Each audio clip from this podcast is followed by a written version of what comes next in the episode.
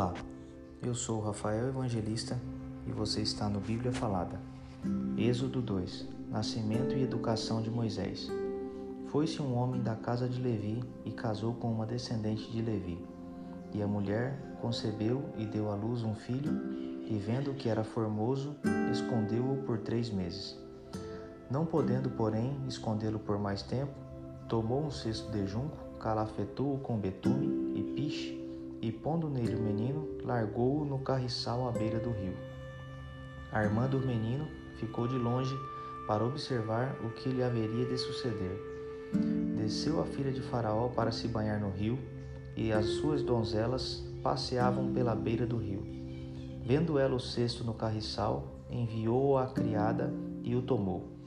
Abrindo-o, viu a criança, e eis que o menino chorava. Teve compaixão dele e disse: este é menino dos hebreus. Então disse sua irmã, a filha de Faraó: Queres que eu vá chamar uma das hebreias que sirva de ama e te crie a criança? Respondeu-lhe a filha de Faraó: Vai. Saiu, pois, a moça e chamou a mãe do menino. Então lhe disse a filha de Faraó: Leva este menino e criamo, pagar-te-ei o teu salário. A mulher tomou o menino e o criou.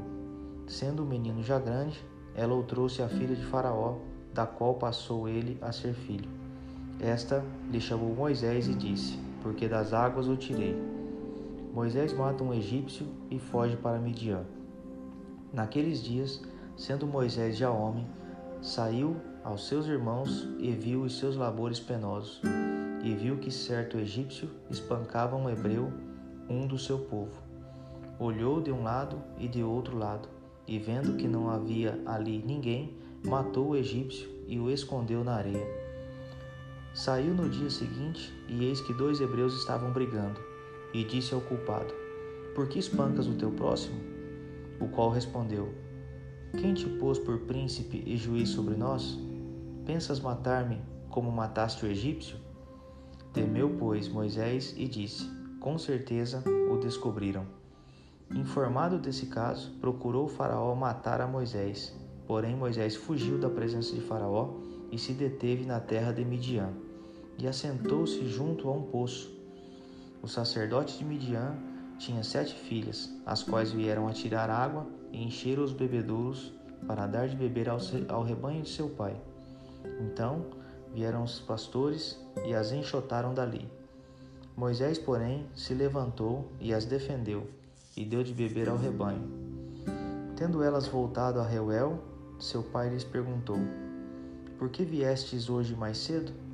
Responderam elas: Um egípcio nos livrou das mãos dos pastores e ainda nos tirou água e deu de beber ao rebanho. E onde está ele? Disse as filhas: Por que deixastes lá o homem? Chamai-o para que coma pão. Moisés consentiu em morar com aquele homem, e ele deu a Moisés sua filha Zípora, a qual deu à luz um filho, a quem ele chamou Gerson, porque disse: Sou peregrino em terra estranha. A morte do rei do Egito.